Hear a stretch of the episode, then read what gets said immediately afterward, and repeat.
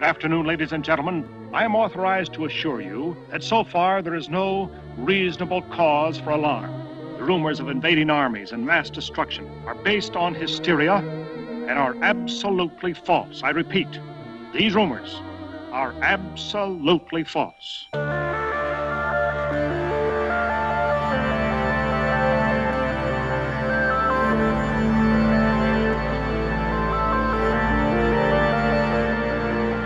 Welcome to Thought Speak, a podcast dedicated to the discussion of K. Applegate's 1996 book series, Animorphs. My name is Coleman. And my name is Mitchell, and tonight we have a very special program for you because not only are we reviewing book number 30, The Reunion, but I am proud to say that this episode is sponsored in part by our Patreon subscribers. And uh, we actually have a list of those people that we're going to name off to thank right now. Thank them. Absolutely. This is uh, something new that we're going to start doing from here on out because uh, you kind people have been nice enough to throw a little bit of your money at us whenever we release one of these episodes. And boy, that really makes us want to get them out a little bit faster, I'll say. but Absolutely. for the time being, we, we just want to thank, uh, and these are the names uh, that we get on our uh, Patreon. So some of them might not be real names. Case in point, uh, The Geek Critique, thank you. Spencer, thank you. Empathetic Twitch, thank you. Dan, Dan, thank you, Dan. Justin Elliott, thank you too.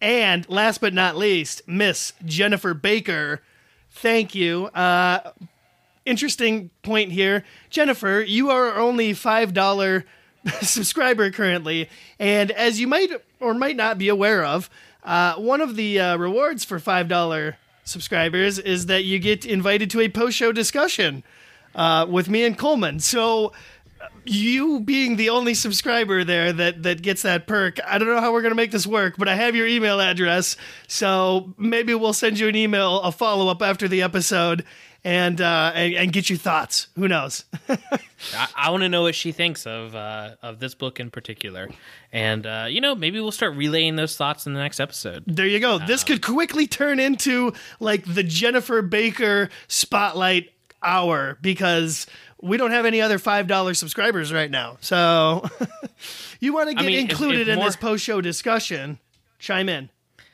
If more people jump on this, I mean it's basically like becoming a co-host of Thought Speak, as far as I'm concerned. Uh, so that post-show discussions, it probably can get pretty wild in the future. That's all I have to say. Who knows? I mean, every topic is on the table. Nothing, nothing's off topic or, or nothing's No- taboo. There's no there's no taboo in the in the post show discussion. Just nothing. um, I will also say that I don't know if our Patreon uh, subscribers noticed this, but we we marked our um, subscriber levels. So we have uh, would you say we have nine people total? So we have eight Gedd controller subscribers, and we have one Taxxon controller. So if you've got a favorite alien species, if you're if you want to support the Empire, uh, jump on there and check out and see what what level of dedication uh, you bring to the Yeerk forces. what kind of host body are you? Hmm? Okay, so while you're pondering that, and while you're heading over to our Patreon page to uh, pledge us lots of your good, good green money, um, we're going to go ahead and uh, we've got a message, a Facebook message from a Connor Muldowney that we always love reading. And he says, I understand all good things come to an end, but I just wanted to know will the Animorphs podcast continue after all the books in the series have been reviewed? If not, I can just switch over to one of your other podcasts you mentioned. But I was curious now that you guys have been all the way up to the third Megamorphs book. Uh, and that's actually a really good, relevant question is uh, what are our plans for after this? And we've hinted at some things and we've talked about some ideas, but that's about as vague as we want to keep it right now is that we've got some ideas for uh, for after the series ends, right? Yeah, we're not we're not ending at 54. We have some very specific things that we want to do. Uh, it's not just going to be one or two episodes, and we think it's going to get.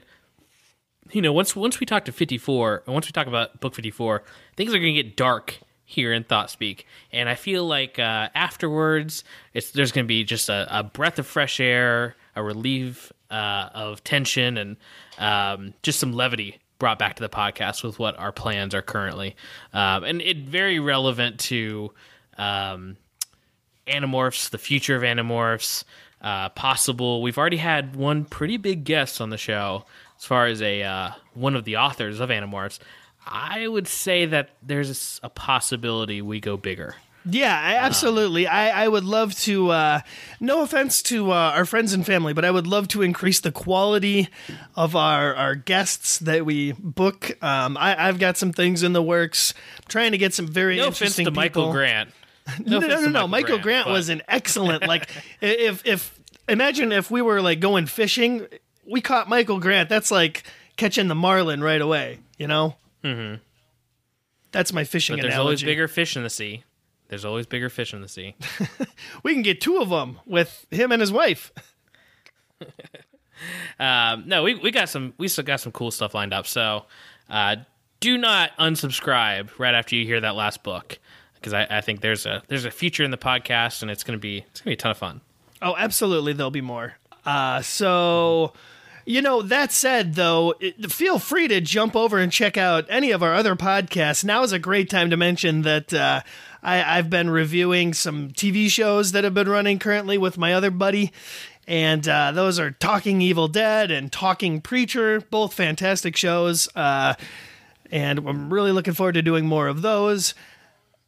Another big thing I want to mention is that I was recently a guest on another podcast called the uh, Literate Gamer podcast, where we talked about games and game theories and stories. Uh, particularly the episode that I was in, we chatted about Pokemon. So if you're into, I don't know, listening to a couple 30 something dudes reminisce about their time playing Pokemon, uh, it, it might be up your alley. Yeah, and I checked out uh, a few more of their podcasts outside of yours, uh, and they they cover like Mass Effect's story across the trilogy and um, just just a bunch of lot like, some Zelda stuff. Uh, they, they're pretty interesting. Yeah, they're really into Monster Hunter and the and the Persona series. Like they would not shut up about it. Fair enough. I made the mistake of saying I haven't played those games, and they're like, "Oh, well, this is what you do." Blah blah blah. Uh, you hunt monsters and you have a personality. We get it. Pretty Um, much. But Anyway, yeah. uh, you said you had something you wanted to read. yeah, uh, I have a comment on our website, uh, thoughtspeedcast.com, from a Vanessa Lawrence Fusel. Uh, hey, I just want to say thank you so much for still doing these, even though it looks like there's uh, a few comments in the last few episodes, because I found you guys just this week. I've already binged through most of your episodes. I loved Animorphs as a little girl, and I still love it now. And you guys always bring up interesting and amazing conversation points about the characters, the world building, the plots themselves, as well as good points about morality, alien biology, and cultures, and even psychology. Not to mention that you guys are just downright hilarious duo. and your jokes always make me laugh so hard. And not to be creepy or weird here, but I've fallen asleep listening to you guys more than once lately. Too long to read. I love it all. And please don't stop. And don't ever think nobody likes them or anything. Heart, heart, heart, heart. That's it. I hope she like phonetically spelled heart, heart, heart. No, no, no. It's little, little emoji hearts. Okay, well, wonderful, wonderful. That's uh, an amazingly nice uh, message. Thank you very much. Yeah. I mean, we need to start putting on some like white noise at, every, at the end of each episode if people are falling asleep to this. Sure, and then we can just like keep rolling. You know uh, how we generally chat for a couple minutes afterwards after we're done. We can just leave Yeah. it rolling then and uh, record all that with some white noise under it. I, I think we could get in some like dream therapy too, like some some uh, subversive advertising. Uh, there's just a lot. There's a lot we could bring to this podcast that we're leaving on the table. Check out our Patreon. Patreon.com slash ThoughtSpeak. We talk like ghosts when we're trying to influence people. Also, there's a ghost in your room. Wake up. So that was All a right. wonderful That's review, and I'd. I'd love to hear some more comments uh, similar to that one. They don't all have to be that nice, really. I mean, we love it when they are, but They could be way meaner than that, and we'd still read them. uh, any users tonight we are talking Animorphs number thirty, the reunion. The reunion special is what this one felt like, to be honest. No, this this is uh, this is a really interesting book, and let's jump right into the uh, design. Yeah, the, the the cover of this one is is a bit strange. Uh, right off the bat, you know, it prominently features the roach morph, uh, which we've had in a bunch of books. Haven't seen it on a cover yet, obviously. Um, a little disappointed they didn't go with uh, Marco going to goat on the cover of this. Maybe it just didn't look as good, um, or they realized they'd gone this far without doing cockroach, and that's so important to them. I mean, kind of makes sense. That's true, and there's something to be said about um, you know Marco, given everything he's going through uh, throughout the course of this book and series, um, to be compared or likened to a cockroach is uh, kind of probably symbolic. I don't know. Maybe I guess I don't. I didn't really get that read. Hey, it, I'm but- diving deep, bro, because my cover is telling me to watch Animorphs on TV. Like it, like it ripped through the cover to tell me that. It's a, I never did really get what that design was supposed to be, but I guess you're right. It's like somebody ripped the book up. Yeah, Um, good good job, design team. You're still still nailing it. I do like the cover in general, though. I like when they go for these like muted colors with a bit of orange or some other color splashed in. I mean, it's uh, it just makes the cover look more modern.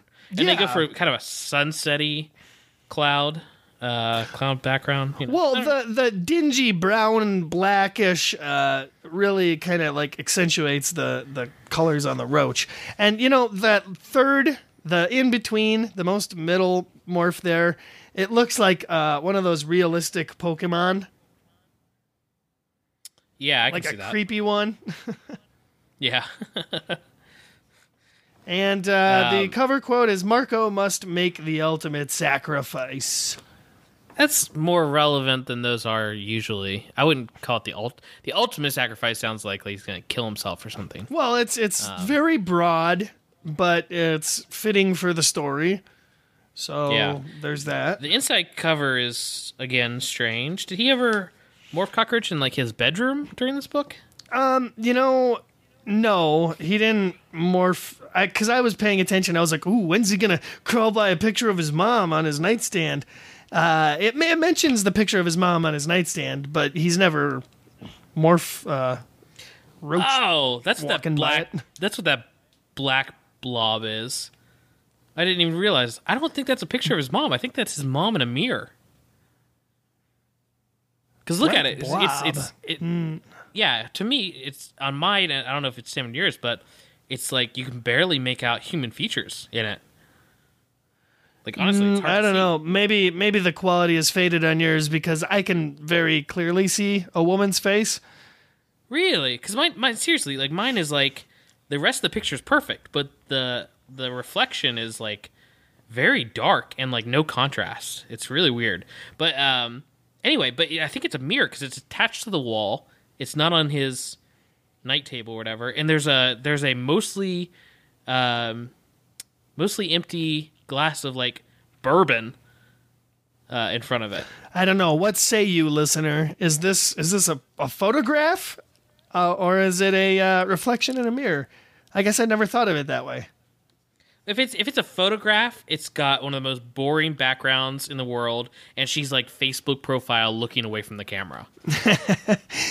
I really think it's a reflection. Well, again, Plus, whose the- drink is that? This could just be the marketing team hearing, you know, like okay, the, the photo of a woman uh, in a bedroom. There's a roach, and uh, there we go. That's all we need to know.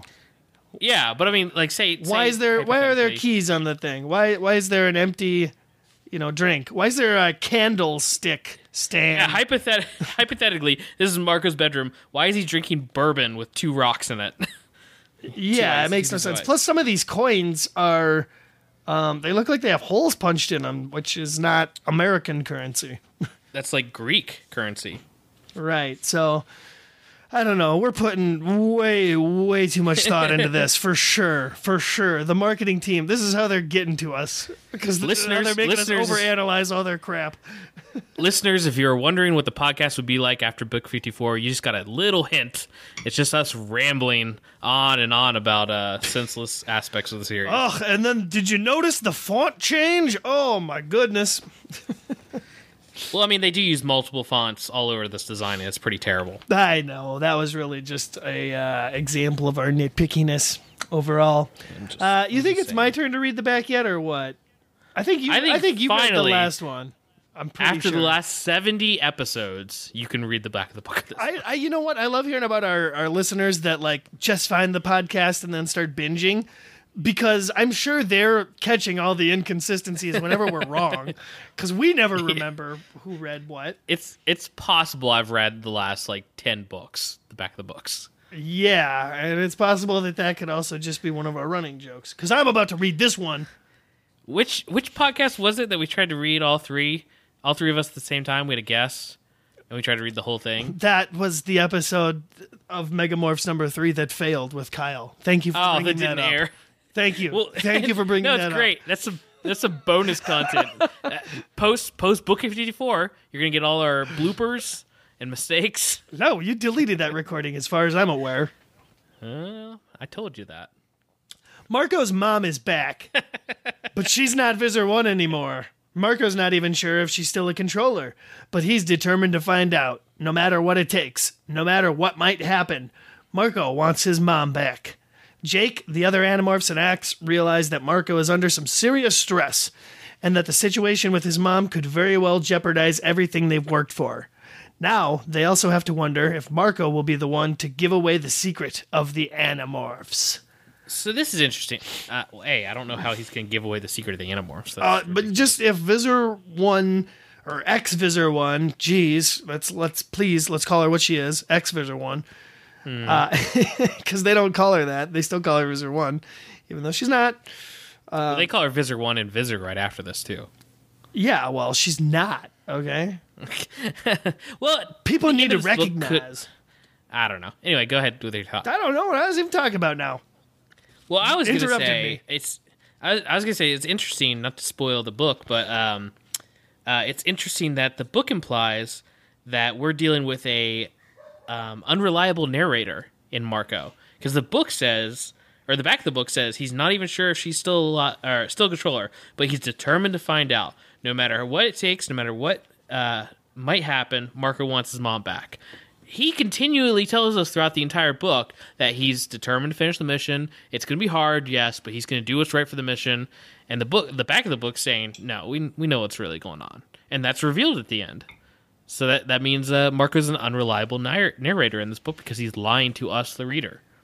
Uh, yeah, I guess so. I mean, I I didn't think of it from that angle. Sure. Well, that's one of my favorite like book concepts. I really like that. So uh, interesting to see it. Sure, because you, Implied, at you, least. you genuinely were left wondering, you know, what he was going to do versus how he was talking about it all throughout. Exactly. And you knew you knew those feelings were there just because of the way the book reads, but still, it's it's an angle I didn't even look at until just now. Uh, the author wishes to thank Elise Donner, who worked on this one. Uh, Elise Is that one of our Patreons? good on ya. No, that's uh, the ghostwriter for this book. I know. clever, clever.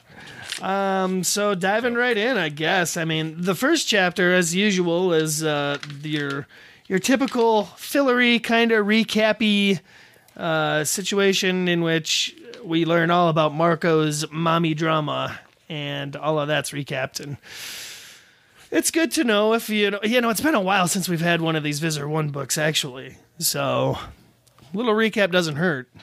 Like the whole sailing and- incident. Who remembered that? Yeah. Well, I, I remember that because you know I'm a fan of the series, Yeah, but, oh, oh, oh, of course, me too. Yeah. and it's it's it's very prominent and literally one of my favorite books of the series, Visser. I mean this this book could literally lead right into Visser, and I, I don't believe it does. I think we we did a research on that, and it's uh it's another book that does, but um the ending of this book could lead straight into the trial of Visser One, so uh, which goes into the circumstances of her disappearance as Marco's mom. Yeah, exactly. Um, so you know whether or not you need that, you get it. Um, he basically recaps everything, and uh, it, just kind of he sets off this chain of events where you know, largely in part due to coincidence, he's heading downtown instead of going to school like he should be. And, uh, you know, plot literally runs into him in this in this opening chapter here. Yeah, these are one of those instances you got to think that the Ellimist or somebody's moving some pieces around to make this confrontation happen. Uh, I mean, hell, it could be you know another like a sub Visser or, or someone within the Yeerks that uh, is tracking Visser One, and um, you, you gotta think it's got to be one of the omnipotent beings because you know you got you gotta know who the Animorphs are, you gotta know the humans, you gotta make know that Marco's gonna skip school that day. It's just, Yeah, oh, it's- there's it's so too many co- it's factors too coincidental though. it's too coincidental though. At the same time, Well, you know, it, dealing with coincidences is one thing that we've learned to just do on this podcast. So, regardless, we've got Marco in this situation where he happens to bump into his mom, or his mom bumps into not to go not to go full tangent like right here at the beginning of the podcast uh, but I, i'd almost like to see the book where this whole situation is handled by another animorph running into uh, to marco's mom and how they handle that and if they tell him or not or if they try to do the mission behind his back or you know that that would be really interesting and would deal with the coincidence angle a little bit. Oh bit yeah, especially If if, it it, was were like- Ax. if it were ax, Ax, Ax would want to just kill her on sight. He'd kill her on sight, or he'd go straight to Prince Jake. Uh, I mean Jake. I don't know why I'm calling Prince Jake. Um, or Rachel. Prince would be Jake, please kill her. Uh, Rachel would be interesting because you know she's got the animosity with Marco, and um, you know I, th- I think she would also look at the direct path to, to fix the situation and and would try to hide it. I don't know. Or Tobias. This would be a great Tobias book well. Literally, you could swap the characters around in in all sorts of different situations, and it'd be interesting, no matter who it was. Um, but the opening uh, couple chapters of this book really feels like just Marco's kind of spy mission as he follows X Visser One around. Um, you know, he he has to enter this building um, by morphing a human, which let's make a big deal out of in a sec. Um, but he's also, you know, morphing a fly in a crowded elevator and getting swept up into the uh, ventilation shafts, and uh, it's it's just uh, a lot of running around. I mean, this is why I like Marco books the most. You, obvious, the obvious thing for Marco is to say that his books are funnier and more clever and try to make a lot of jokes. I like Marco books because he's the animorph that, next to like Jake, doesn't mess around. I mean, Rachel's all gung ho in the middle of a fight, but she doesn't get in these situations for the most part unless she's trying to like help Tobias or to rescue a hawk or something. Um, No, Marco- Rachel's Rachel's cliche, her go-to cliche is somebody's like cruel or abusive. She sneaks off to the side, morphs like elephant or bear, and just proceeds to ruin their day.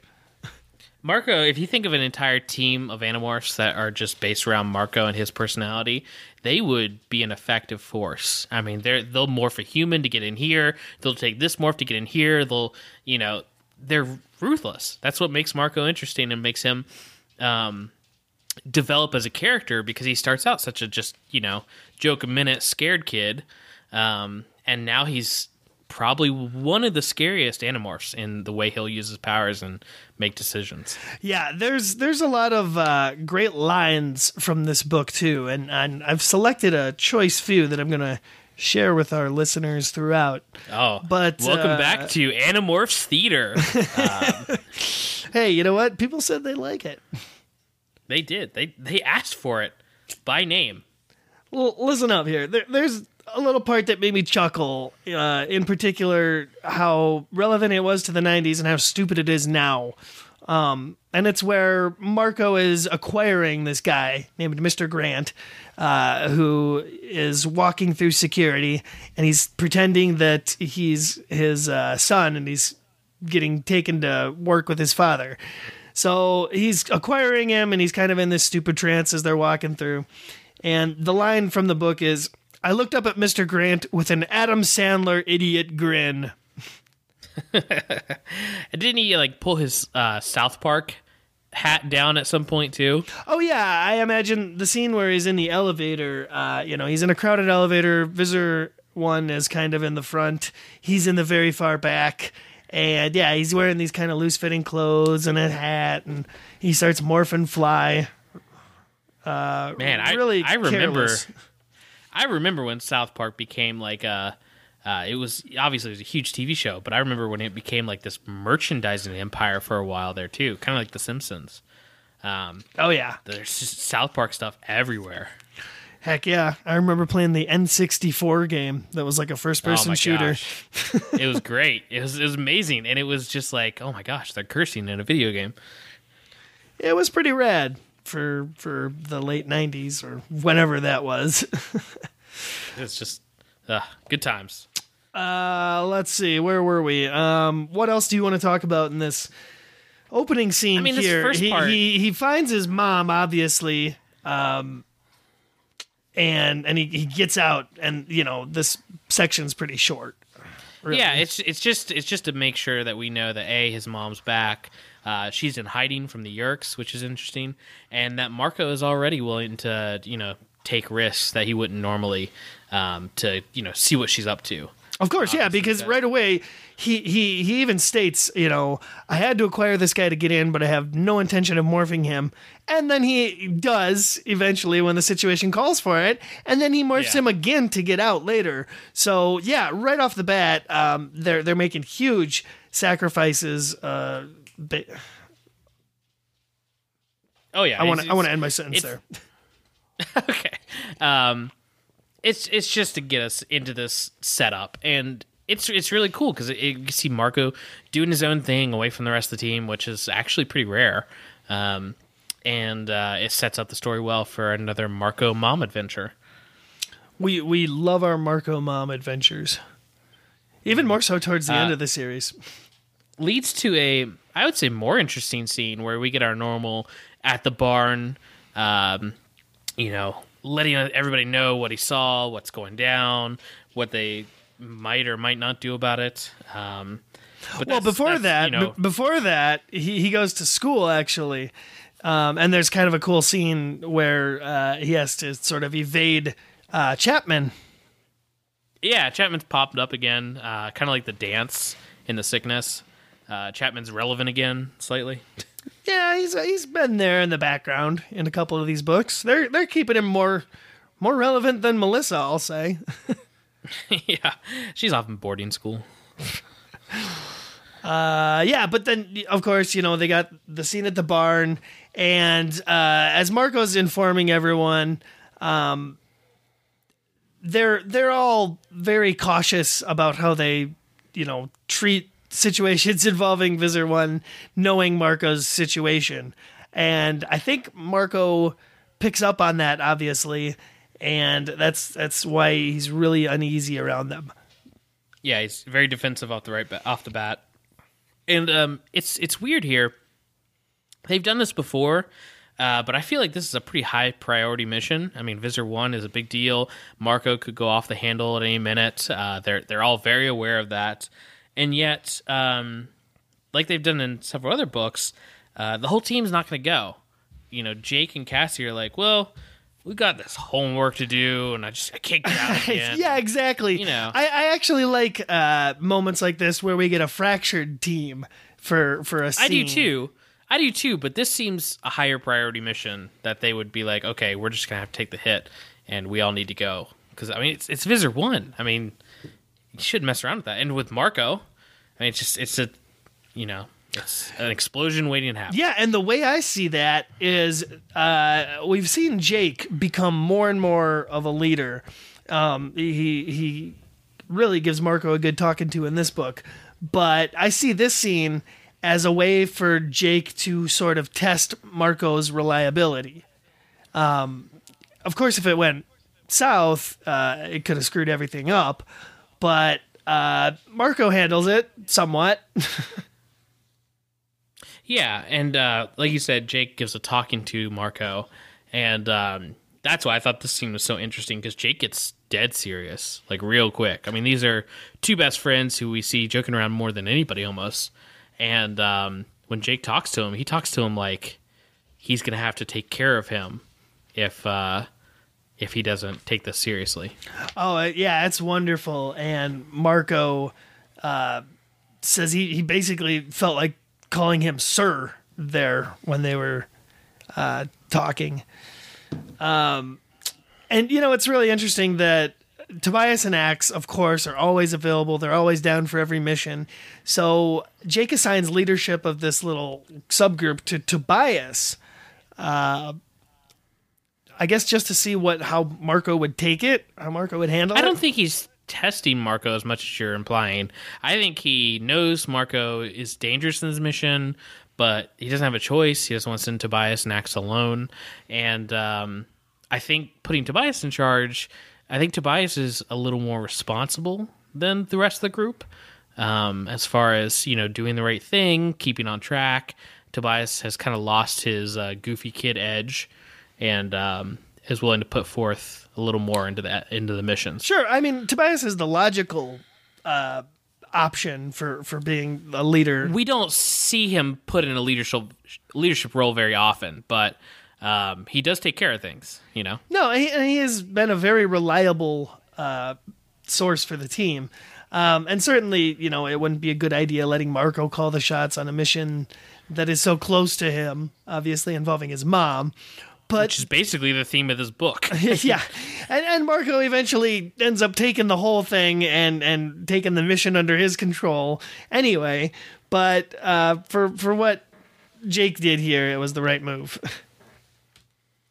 Yeah, so you got them going on their own, heading back to Marco's mom's, uh, you know, office rental um, in the skyscraper. yeah, wherever And, she uh, is. Yeah, just downtown, whatever.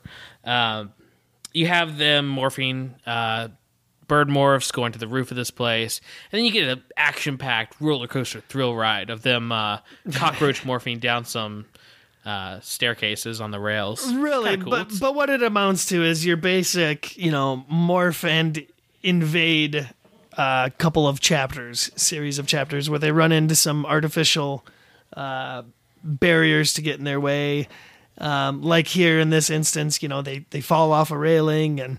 Uh, there's an angry employee stomping around trying to kill some roaches, which they happen to be. Yeah, and and once they get to Visser's room, uh, she's got a whole hologram set up, and um, they find a- Holograms. It's if you want to get ahead in this series, you really got to master the holograms. You do. Um, Ax needs to build them some.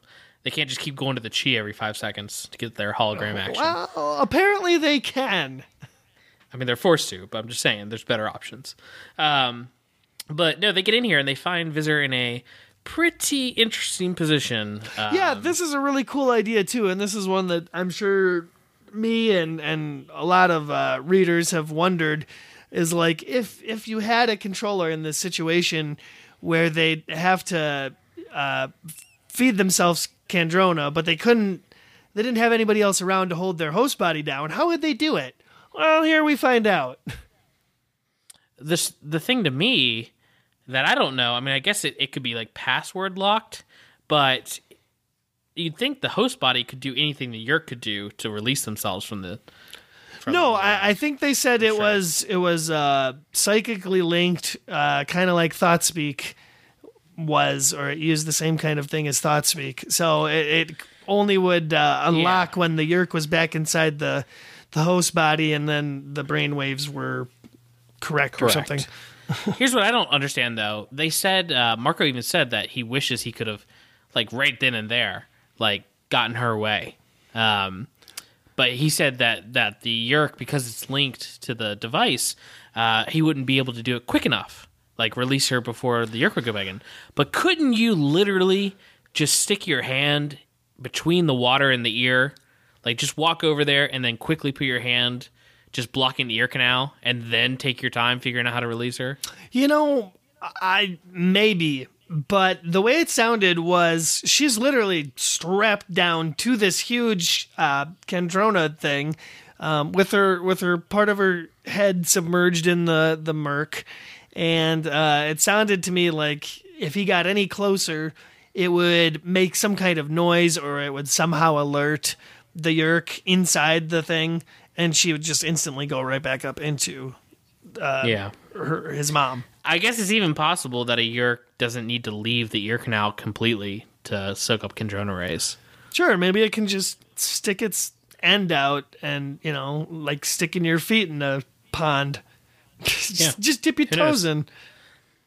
Who knows? Absorb the Or stay- from there. Yeah, or at least stay super close. I don't know. um, anyway, but so they're Well, trying to he, he has a do. real like internal debate about whether or not. I mean, when he sees her right away, he's gonna go to her, but his Tobias and Ax have to talk him down from doing that. Yeah. Um, and he that was always going to be the threat of Marco being on this mission to begin with. So Yeah, and it's a very good coming. hint at that. You know, he's definitely a liability because uh, seeing his mom sets off that emotional trigger. Yeah, but I mean, it's not too long while they're trying to figure out what they should do with this new information they've gotten and and hanging out there. That uh, The Benny Hill sketch starts.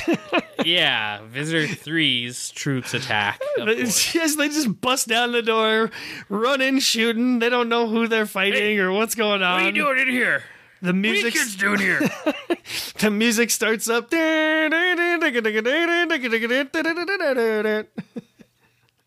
yeah, just little. They wanted to move things along quickly in this book, and you you see that several times. Right. Well, they. I mean, it's a pretty cool scene because as they're like trying to hold off these these controllers that are obviously very surprised um, at who they're fighting, um, they're having this conversation with Visser One or X Visser One about you know whether or not they're going to just flat out kill her or capture her or what they're going to do. They have a really nice little chat here.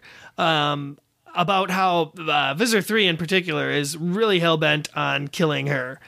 And uh, she herself is just working on a scheme to discredit him and try to off him as well. So, uh, right off the bat, our team knows that they can pit the two Vissers against each other like they always want to do. That's like their go to plan. Hey, I'm going to suggest something a little, um, a little strange here, and this uh, this is not to be edited out. This is talking to you, talking to our listeners, and let's see if you agree. Um, you- if you disagree, we'll continue on as normal.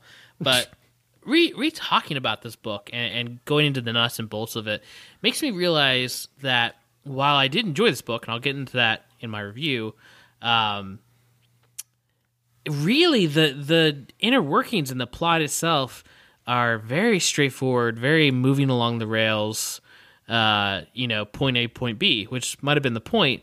Um, Yeah. but I think the most interesting thing about this book is is talking about Marco and his mom and the character study of of how he develops and what his general thinking are. So if you if you would like if you'd like to venture off with me, um, I, I think I'd rather just talk about the book in in broader terms and not follow the plot along because the plot's very simple and not very interesting to just overview. Well, yeah. I mean, I can cap it here in in a couple of sentences. Basically, I mean, the whole thing revolves around Marco, who hijacks this mission to work with Visser One, and you don't know whether he's leading her towards her doom or if he's going to somehow help her in the end. But uh, it, it's it's a they're walking the line here between revealing the entire team and giving away all the Animorph secrets and uh, maybe coming out on top against Visser 1 and Visser 3. And Visser One's main motivation is she's trying to. Uh, she's basically been um, caught too many times with either talking to the Animorphs or or co- uh, coercing them to do something, and and basically Visser Three has convinced the council that she is um, in collusion with the enemy. And uh, she's kind of been deranked, and she's like you said, ex Visser One now. So her plan is to uh, actually find the free Hork-Bajir colony, which she's found out about, and destroy it. And by revealing them, uh, make the uh, make Visser make Visser three look ridiculous and and shame him to the council and Yeah, possibly they're over convoluted plots to ruin each other. yeah, which is normal. But but yeah, like I said, I'd, I'd rather just talk about um, the journey there and, and like what Marco's going through because I think this does raise some really good points about Marco um, in the sense that I mean I haven't seen in Animorphs yet. Books have they've all had themes, they've all had th- what they've been about, but it's very few and far between that you get a character's line of thinking simplified into a very pure view. And and Marco is revealed to have this very brilliant uh, mind that sees uh, a problem and a solution and a line to get from point A to point B. And it's it's Yeah, there's it's a line great of dialogue in there specifically about that. yeah, it's it's a great um, it's a great graphic uh, to show you what he is to the team, what he can be, and what he is in this situation, and how he has to stick to that. Uh, because if he ventures off that line even a little bit, it's just a kid who misses his mom. And so that's what this book is really about. I mean, that's what's revolving about. All this plot stuff is, I mean, you know, we we can dig deep into plots of some of these books, and for me to say we should just talk about the rest of the book, um, I that shows that this this really was a point A to B book with trying to tell a different story. Yeah, in fact, I've got a great quote directly from Marco. People don't understand the word ruthless. They think it means mean. It's not about being mean, it's about seeing the bright, clear line that leads from A to B, the line that goes from motive to means, beginning to end. Boom. That's Marco. Yeah. In a nutshell. No ethics, no ethics, no moral quandaries. Basically, the opposite of whatever Cassie's brain is doing. Um, it's it's clear and present and dangerous, and um, and it's it's great. It's great to see Marco struggle throughout this book. Uh, I mean, he's he's walking along a cliffside with his mom at one point, just wondering if he should push her off. Uh, he's he's that's his mom. I mean, whether control or not, uh, even when Jake was dealing with Tom as a Yeerk, we haven't seen this kind of internal struggle of of her being right there. She's within reach, and he can't do anything. Um, Yeah, it's a it's a much different situation, obviously, than Jake and Tom's. Um, and and you know, I I'm really hoping in the next book in particular, I know we get more Jake and Tom interaction. And uh, I haven't read the next book, and I'm I'm looking forward to that because Neither right now their dynamic is a little stale at this point. it just hasn't been brought up in a while, really. Yeah, exactly. They, It's really put important so to, like, much the emphasis first on, book. on this Marco uh, and his mom relationship. which which leads to interesting places too. And like I said, this book, I think, I think this book uh, does the Marco mom relationship better than uh, you know the Lyron plot uh, with the with the Hammerhead sharks and everything. I think I re- I like their depiction in this one way more.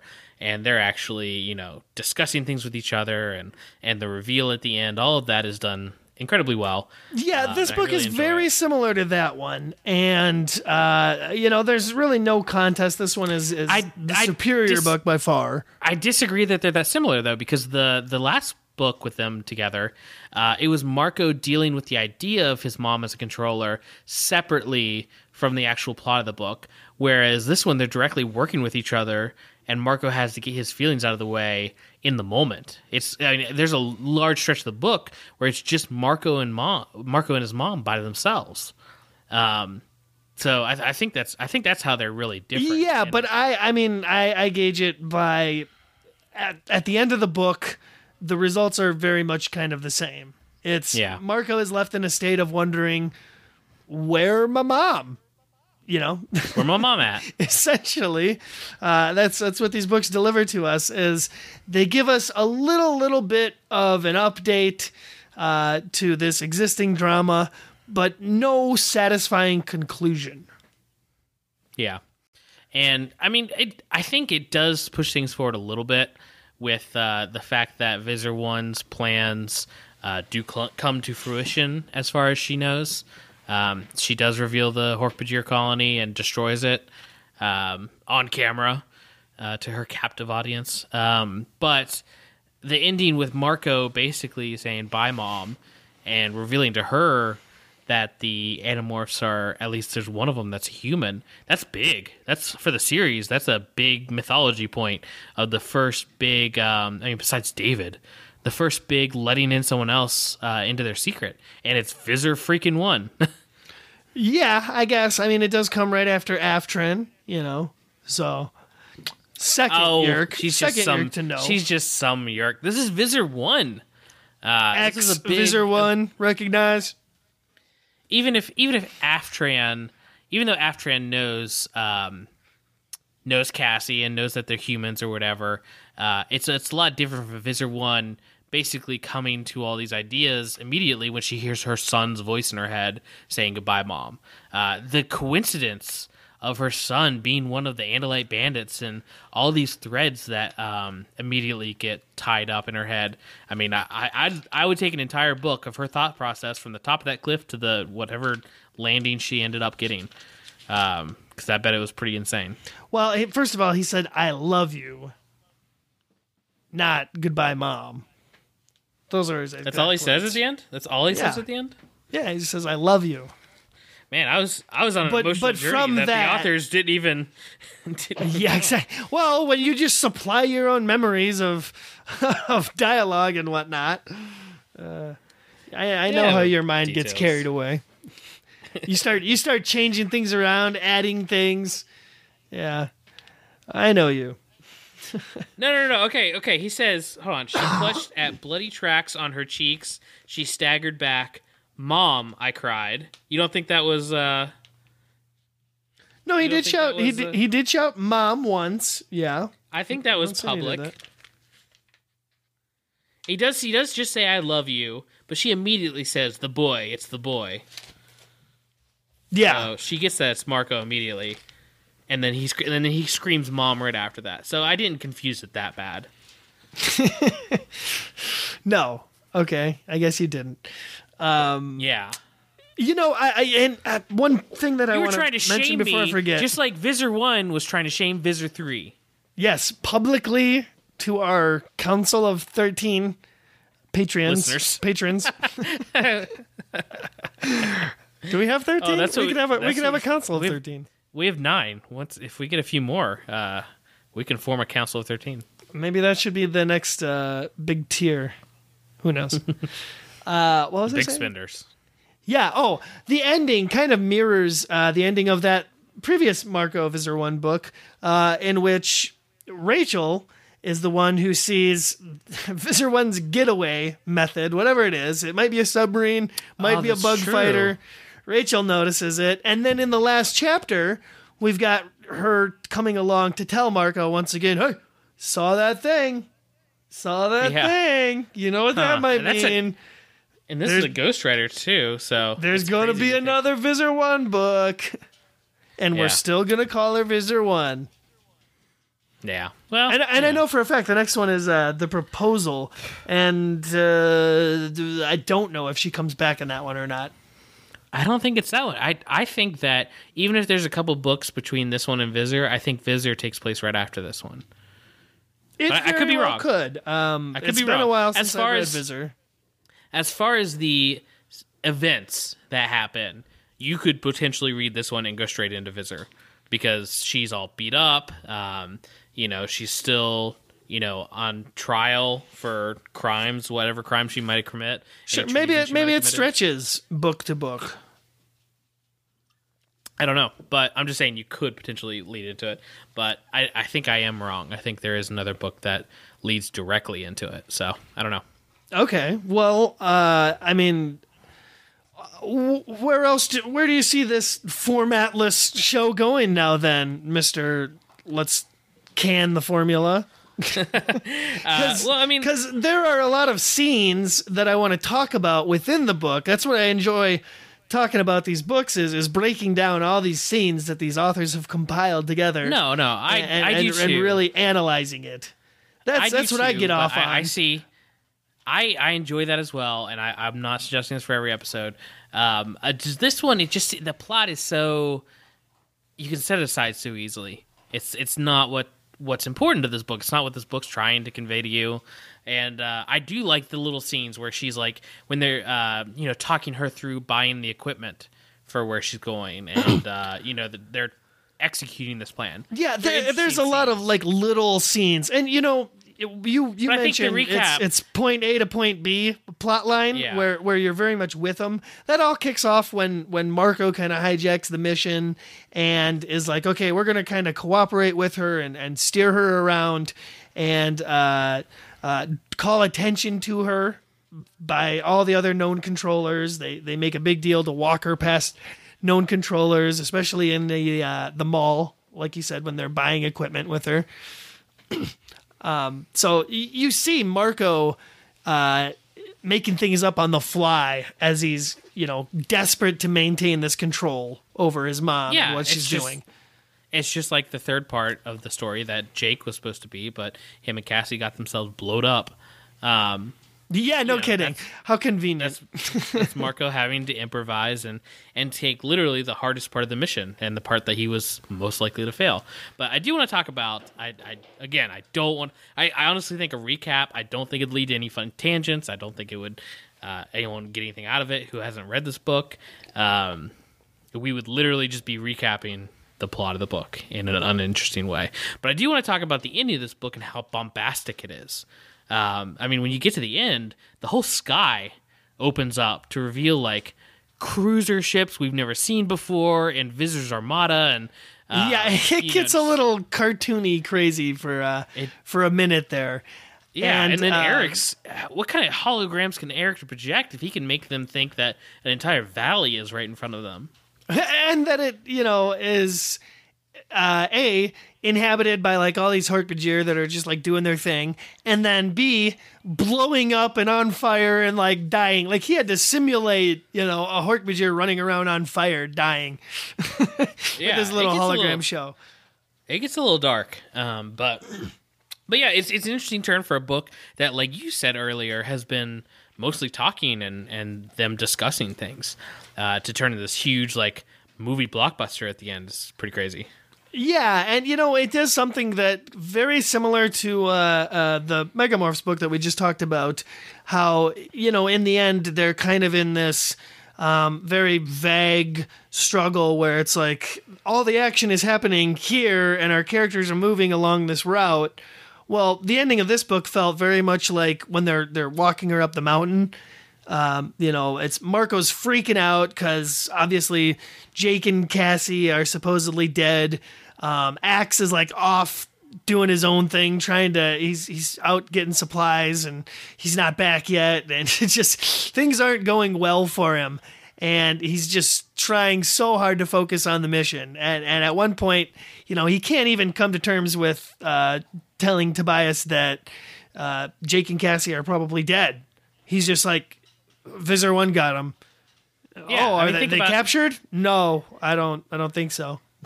think about the state of his mind that he's so obsessed with his mother and what's going on in, in, in the mission um, he doesn't even grieve for his best friend dying he's he's convinced that they're dead um, so that's that's how crazy Marco is in this book, and you could chalk that up a little bit to a ghostwriter handling it and and doing whatever. No, you know what you could say? He literally just saw it happen a book ago. So, that's true. so uh, he's a little bit desensitized to his best friend being killed right in front of him. Yeah, but I, I would like to just go ahead, unless there's a specific topic that you've already uh, that you wanted to talk about specifically. I I think we can jump straight into our reviews. You can try, man, but there's there's scenes that I want to talk about Then talk about and them right things now. I want to bring up. Then bring them up. You keep pushing it along, like, why don't we jump into our reviews? Why don't we do our plugs right here and now? I'm just saying this is I think the interesting parts of this book we've we've hit on already for the most part. I don't think there's much meat to these bones. For the most part, but I mean, you're skipping out on little scenes then like talk about them. when have we ever had uh, uh, Marco, who's hijacked his first mission and uh, is trying to decide, like, we need a good morph for this thing. What are we going to do? Well, the same thing we always do is we go see Cassie. Except this time, you know, it's the middle of the night. He's doing something that directly goes against Jake's orders. And what did he think? Cassie wasn't going to go straight to Jake and tell him what they were up to?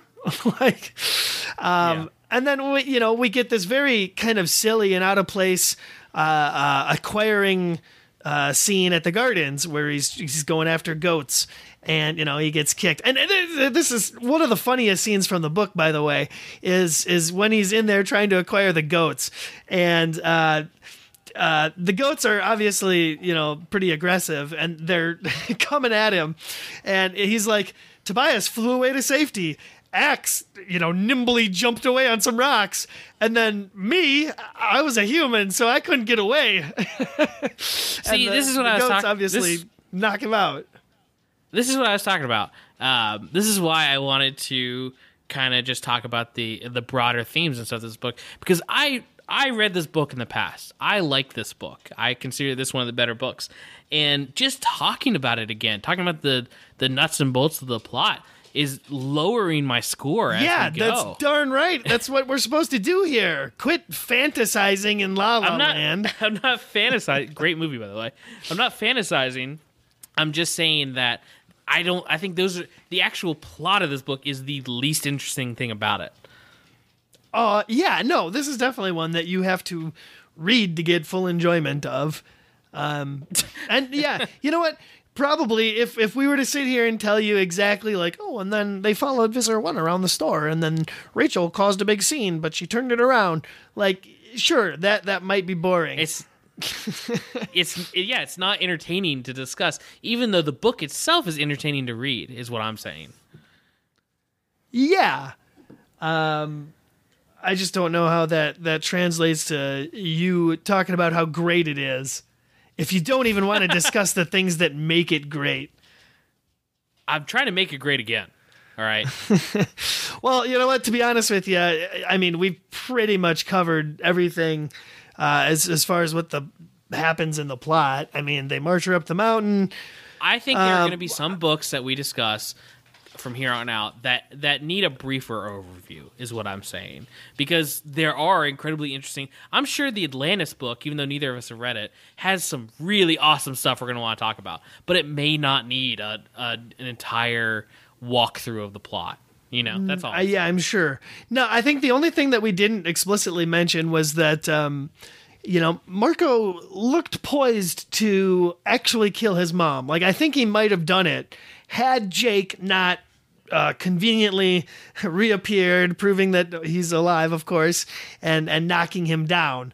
Um, and I loved, I loved the uh, scene where you know he's holding him down, and all he's saying is just, "Hold on, man, hold on."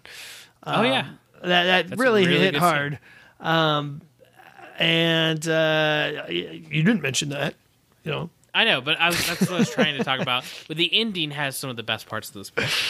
Uh, yeah, by far. Um, and really, that's it. You know, uh, Visser One supposedly escapes to fight another day, uh, it, it, and it's wrapped up.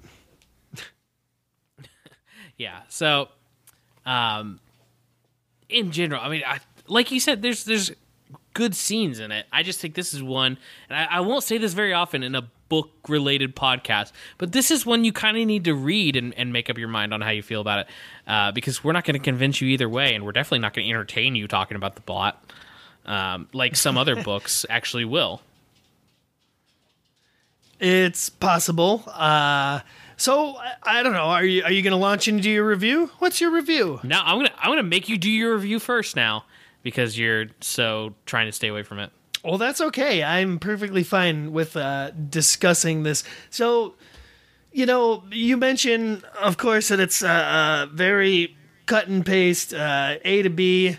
Uh, this is the problem, and then we're going to follow our characters dealing with it. There's not a whole lot of uh, dipping into the sci-fi tropes that they they tend to do in some of these stories. Um, it's a very human story, uh, more so than we see, you know, throughout the series, and and these ones generally always are.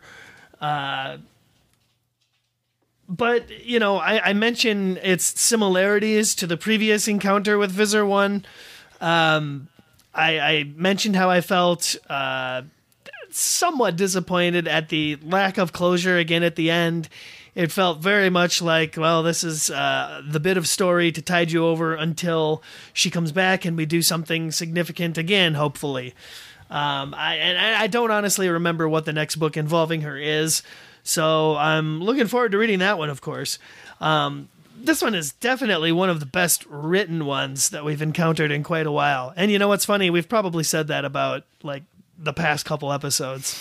I'm sure. Yeah, the the ghost reading books are are still they're to form at, at this point in my mind. They're they're doing well as far as just the general writing. Uh, I, I'd really like to believe that um, the Applegates had something to do with, you know, editing the manuscripts or or at least giving their express approval. Um, I'd say at this point, at book 30, they're still a lot more involved than they might be in the next 10 books. You know? Well, although in the back of my my book here, I've got an ad for uh, Everworld, a new series from the author of Animorphs, and Yeah. uh, I didn't get to read that one, but I, I remember thinking at the time, like, wow, they're doing another series and they're they're still running this one. These people must work nonstop, which I understand. I think is the case, or was the case Yeah. at that point. Now, what was I saying in my review? Something about this book being decent. I think. I don't know. It's your review. like you said, okay, uh, this this is a very good example of one that uh, the reader really should make up their mind whether they like it or not because it's it's a lot less sci-fi. Like I said, um, yeah, you've still got them doing their morphs and going on these kind of uh, missions, and it's a lot more like stealth and infiltration than we've seen in, in the past, uh, which is kind of cool. Um, it's it's nice to have a book every so often that's kind of more grounded in realism, and you definitely get that here. Uh, one of the funniest scenes I think we've had in a while is like the whole team um, pretending to be these arrogant Andalites as they're ordering Visser One around. Um, is just wonderful. They all play the w- part so well, and they're uh, absolutely hilarious when they're they're pretending like that. Um, it's a good thing Ax wasn't around to hear them for most of it. I don't know if he'd have No, found I, it as funny. I like I like when they talk about the plan. Ax is like, I'm borderline offended right now. yeah, I'm sure he gets one little quip in, but um, they they really try to keep the ruse going for quite a while. Um, and it's another really interesting uh, to see uh, Visser One as she kind of starts to figure it out, and they're like talking back and forth, and Marco, you know, accidentally lets a stupid reference slip, and she understands from that like Yeah, pop something's up something's up. Andalites don't make pop culture references. And yeah it's a really dumb mistake. Um, so let's see if i'm forming an opinion about this damn thing um, i remember feeling really good about it after i read it and then uh, as i was forming my my summary and thinking it over and uh, really thinking about everything that went into this book and and what we've what we get from it um, I don't know that it does too much new, uh, in a sense. I'm I'm really conflicted over how I feel about this, and I'm sure, I'm sure you're probably gonna get a give it a five. Okay, let's be honest here. And I'm torn between a five and a four, because as much as I enjoyed this book, I'm I'm really wondering does it does it deserve that honor of sitting up on that five bracket? Because in the end of the day, you know, it it, it maybe did a little bit to advance uh, some character development with Marco and Jake and Visser One, um, but but did it do much else? I don't know. So let's see. Uh, could I recommend this? Would I say this is necessary? Man, I am I'm really conflicted on this. I've never been so conflicted. Oh my gosh, your your reviewers were meandering more than parts of this book did. Well, that's the problem, my friend, with recording these dang things so long after we read the book, because uh, we, we had plans to record earlier this week. Um, through a bunch of circumstances, they fell through, unfortunately. But um, we're recording this now on the 22nd of February, a date that is significant, by the way, as Coleman, I'm sure, knows. yeah, it's your uh, you and your wife's anniversary. Oh, somebody checked Facebook today. Way to go. No, I remember the event. I was there the day you married. I was your best man. Ab- absolutely. So not only is it significant, you know, just in general for us, it, it is significant to the podcast because this was three years ago. Uh, I think the the inaugural year of Thought Speak was it not Yep, I think so. that we started it? Yeah, and, And you we know put our, out six episodes since our dedicated listeners uh, may remember back a couple years ago to to when we were talking about Coleman's coming up to Minnesota. Uh, I believe I was trying to give my review, and uh, you know what? Because I'm I'm so uh, certain that you're going to give this a five and highly praise it, I'm going to praise it slightly less and I'm going to give it four out of five Gashads. Wow, I didn't know we were basing our reviews off of what the other person thought, but I guess that's a, just a lowering in quality of the podcast in general.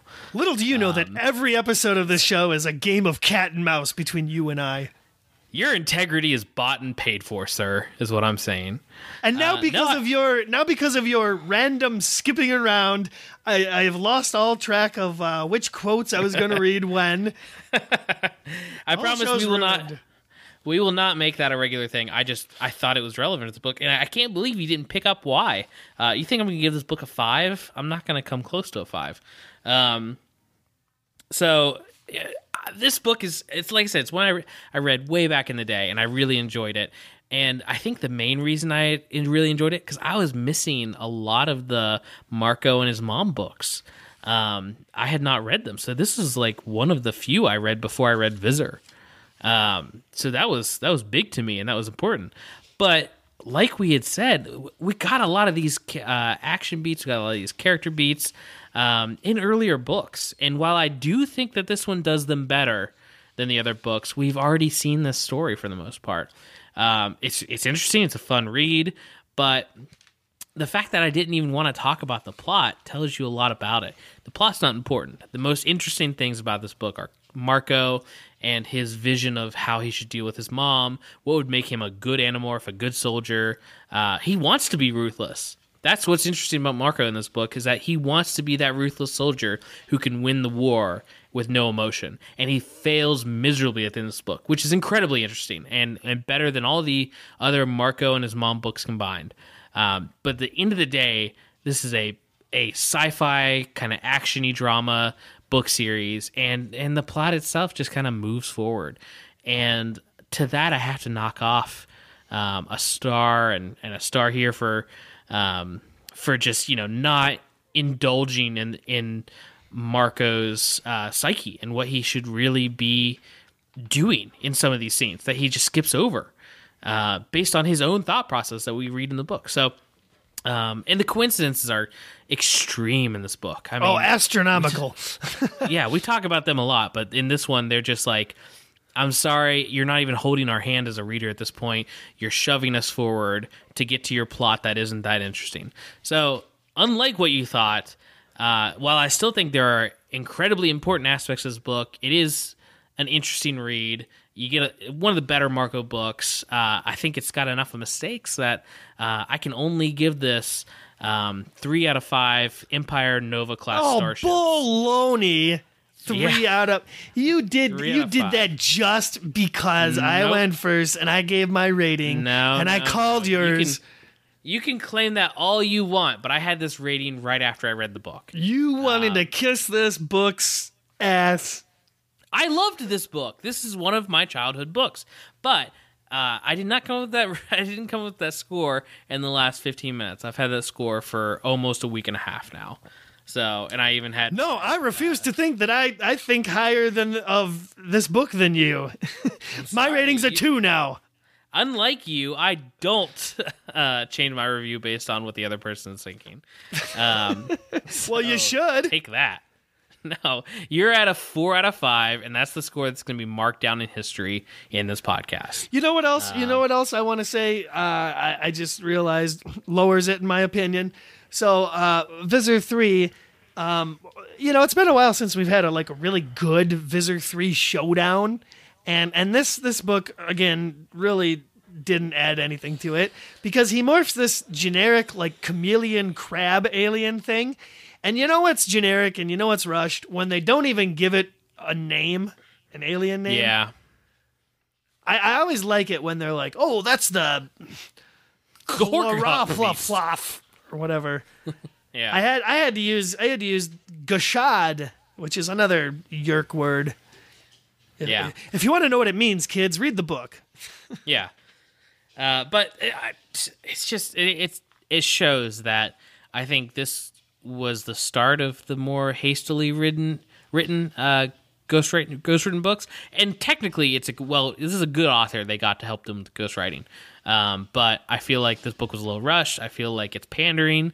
Um, and I think the overall concepts probably came straight from the authors themselves and they just had someone else do the legwork for them. So not a bad book by any means. I think this is a necessary read, um, especially to lead into Visser and stuff. But um, I have my Well, problem. I, I I think what it really suffered from was trying to pace uh, the Marco with his mom plot and literally everything else. Because that's kind of how I, I figured uh, uh, when I was reading this book. It was like either Marco's you know working with his mom or following her or talking to her, or there's other things happening with the other characters.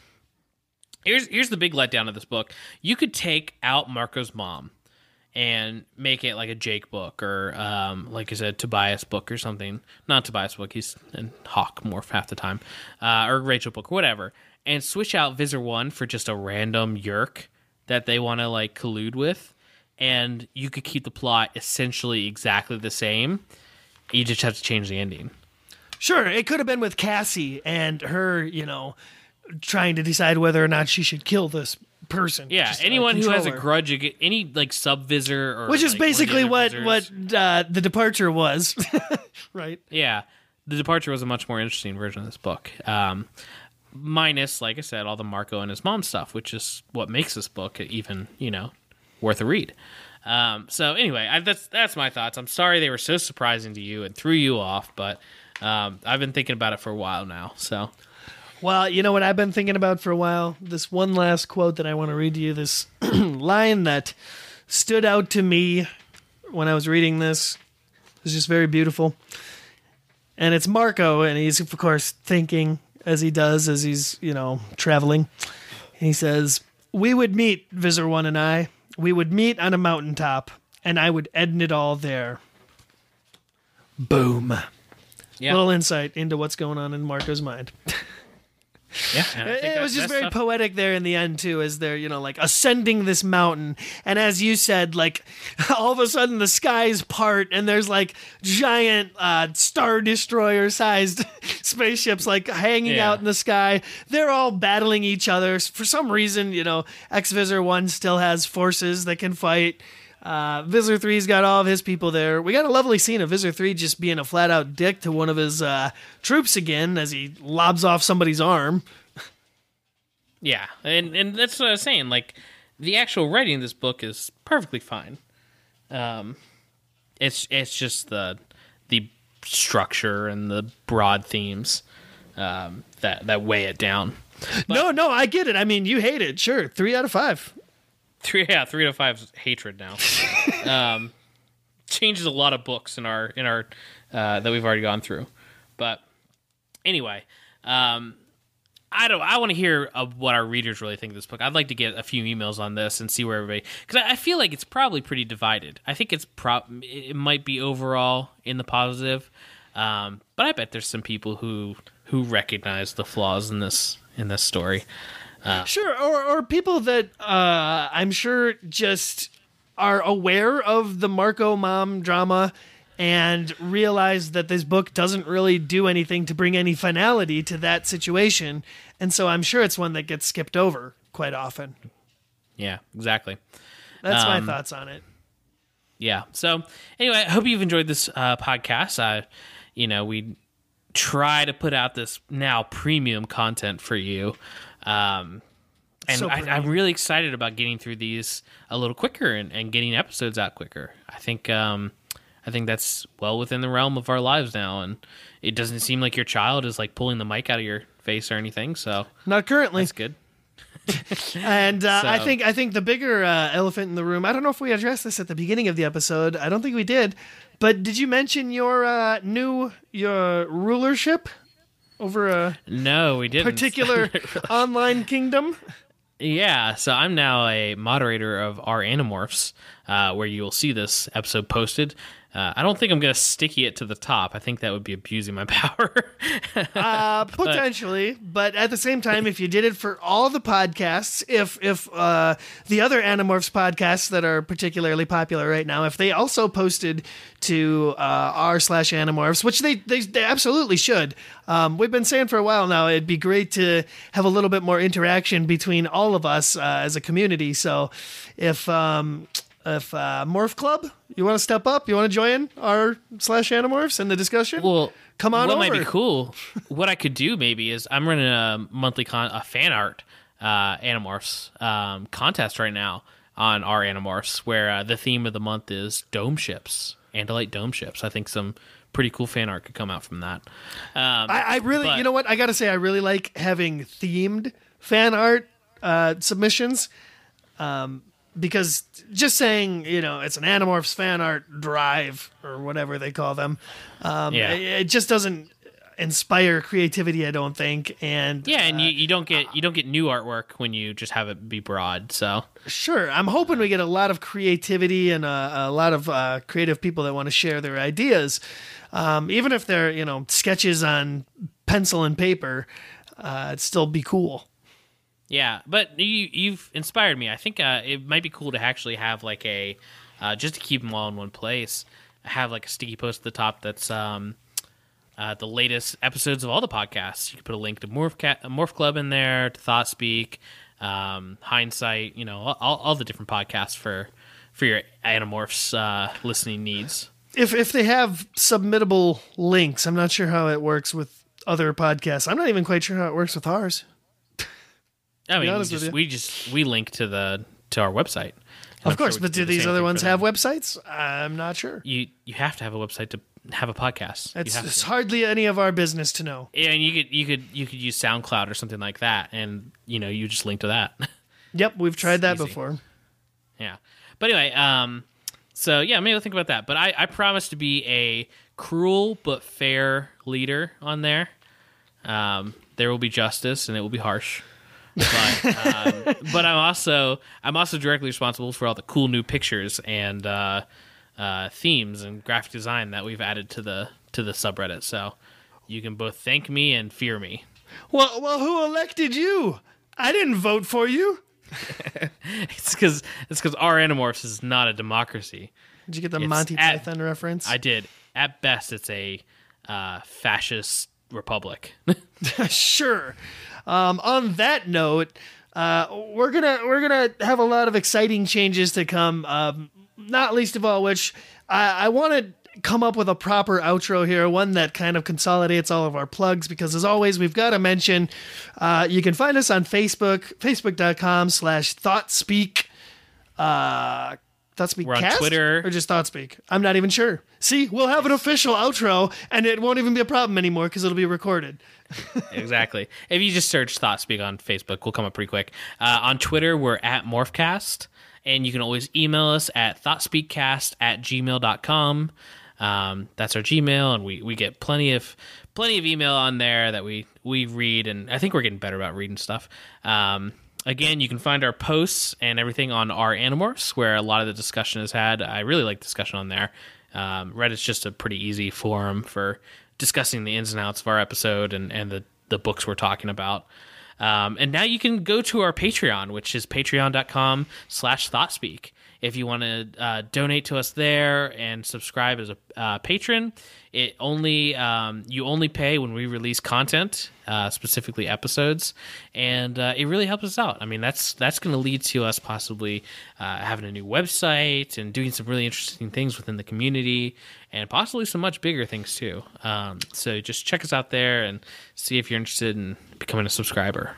And don't forget to check us out on iTunes where you can rate us and review us and rant and rave us and whatever you want. Yeah, check us out on iTunes. That's that's where most people I say would listen to our show. Um, See, that's why we got to get these plugs nice and consolidated, and condensed down. We get we play that, and then we can have a little uh, couple minutes here to jive between us. Um, for instance, I'd like to point out that next we'll be talking book thirty-one, "The Conspiracy," which is uh, a book that I haven't read, as I've mentioned, and I'm kind of interested to see how it plays out. yeah, I'm really looking forward to that book as well. Um, we're getting into a lot of books now that um, I've just never read. Some of them I haven't even heard. Speaking of heard, we all Yeah, just do- heard your dog, but that's okay. We, we're we're pro canine here on the Thought Speak Yeah, I- podcast. I just, for anyone interested, I just got a new dog um, a few weeks ago, and she's uh, that was her. That was her and uh, my other dog trying to uh, figure out what my wife was doing. They're just, In they're the just being dogs. That's cool. Mm-hmm. We like dogs. Uh, okay. Pro dog. Well, this one kind of fizzled out. uh, well, no, we I think we've got some interesting stuff, and, and with the Patreon and uh, and new things coming, I think this is an exciting time to be a Thought Speak listener. So we'll leave you with that, and uh, got got some great books coming down the line. So hope you've enjoyed this episode. Uh, I'm Coleman. Absolutely. And I, I've been Mitchell, and we all want you to have a fantastic time, and we'll see you in the next episode.